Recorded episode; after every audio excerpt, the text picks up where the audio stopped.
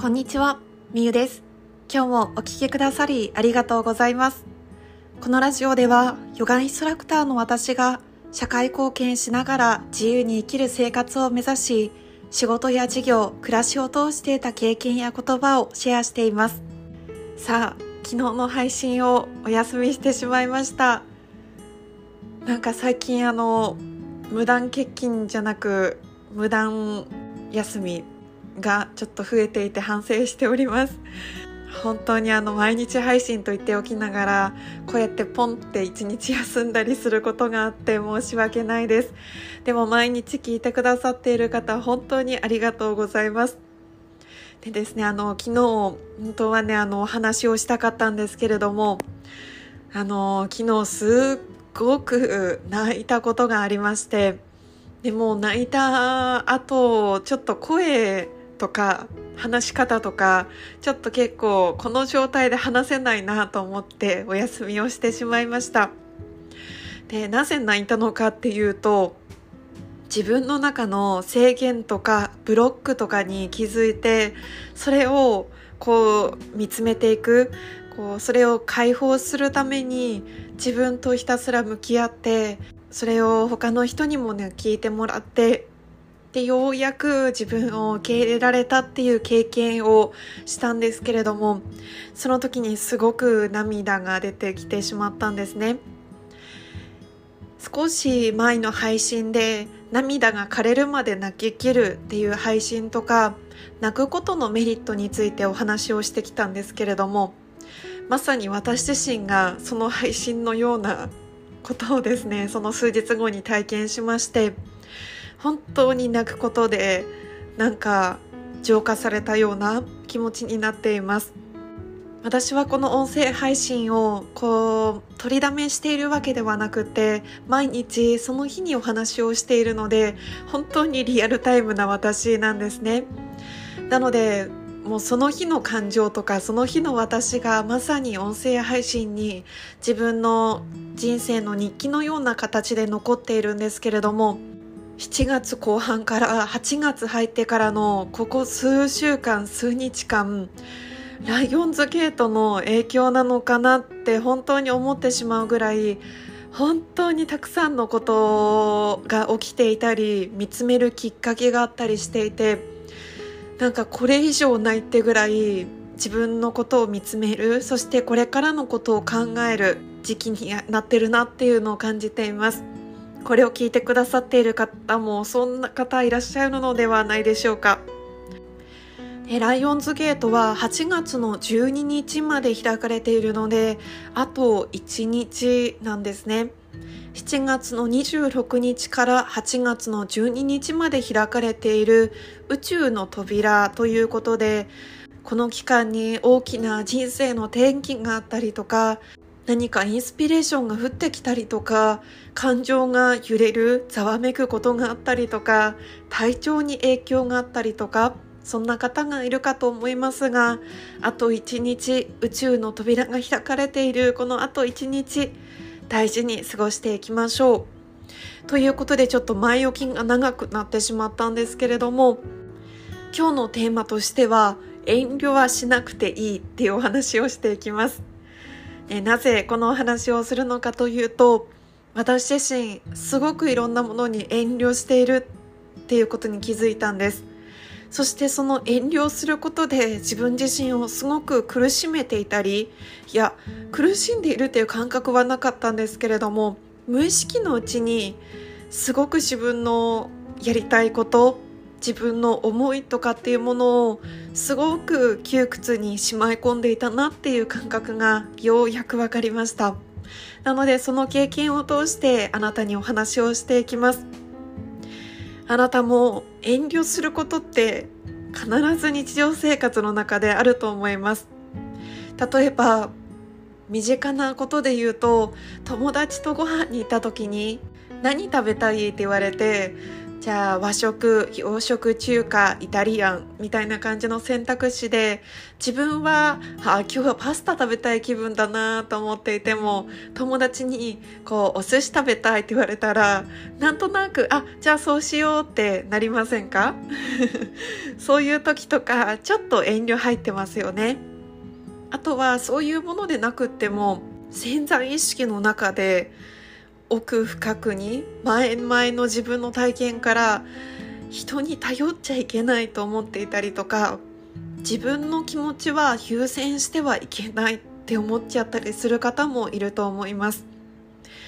私自身の経験から言うとこういう面で頼ってはいけないっていう固定概念があったりとか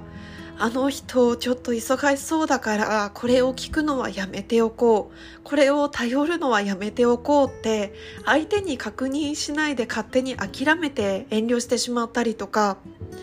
あとは本当は私は相手に対してこういうことを伝えたいけどでもこれを伝えたことで相手がもしかしたら嫌な気持ちになるかもしれないとか悲しむかもしれないからやっぱり言うのやめておこうとか。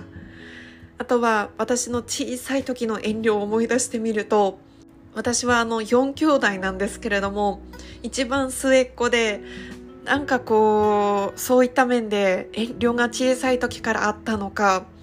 スーパーにこう母とか父とかと行った時に本当はこのお菓子が欲しいけどでもちょっとこれ高い気がするからもうちょっと安い方にしておこうとか思ってお願いしてたんですよ。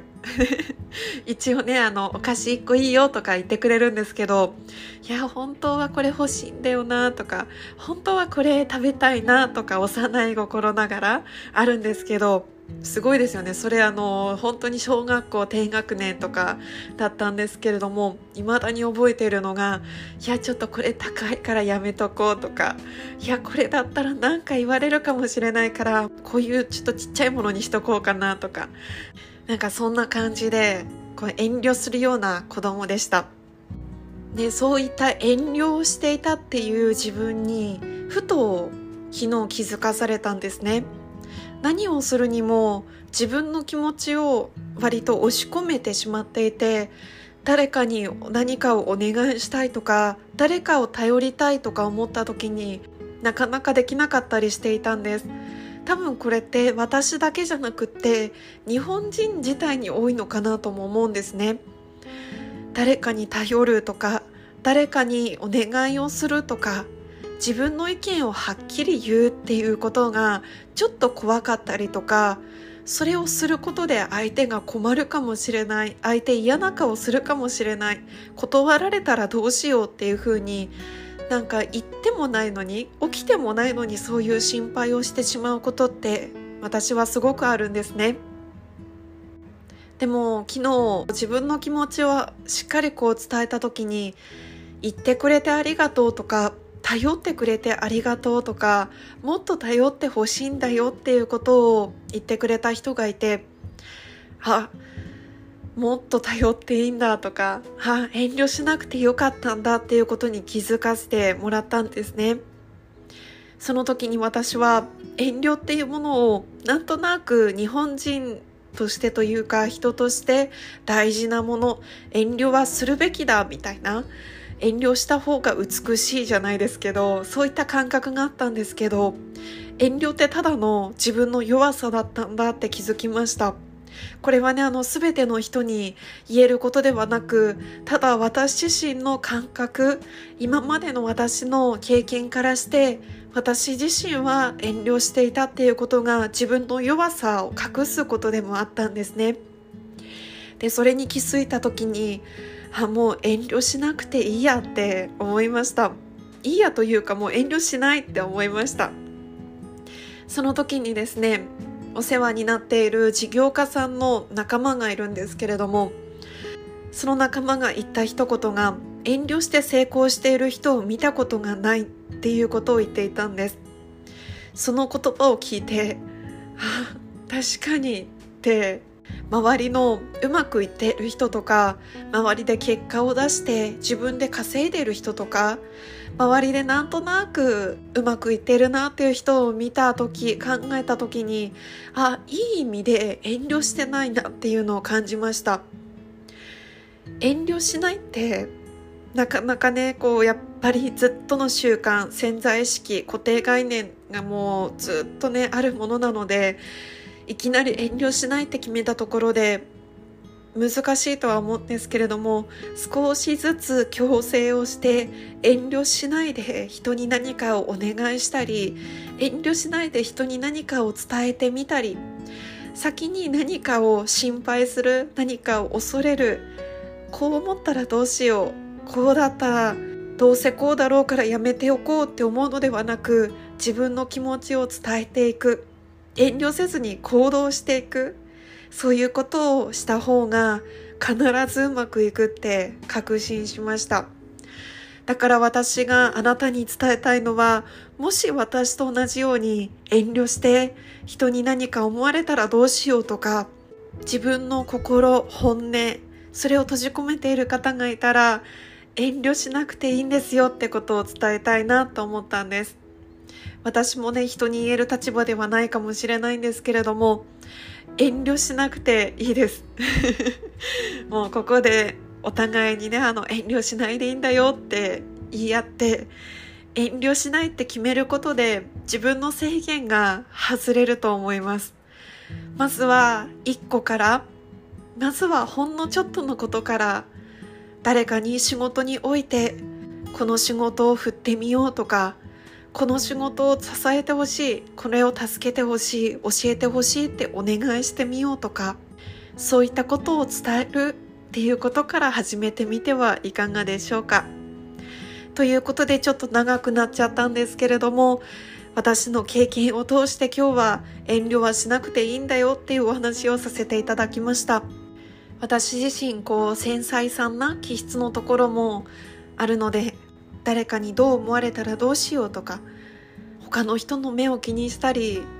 必要以上にいろんなことを考えてしまう方の気持ちもすごくわかります。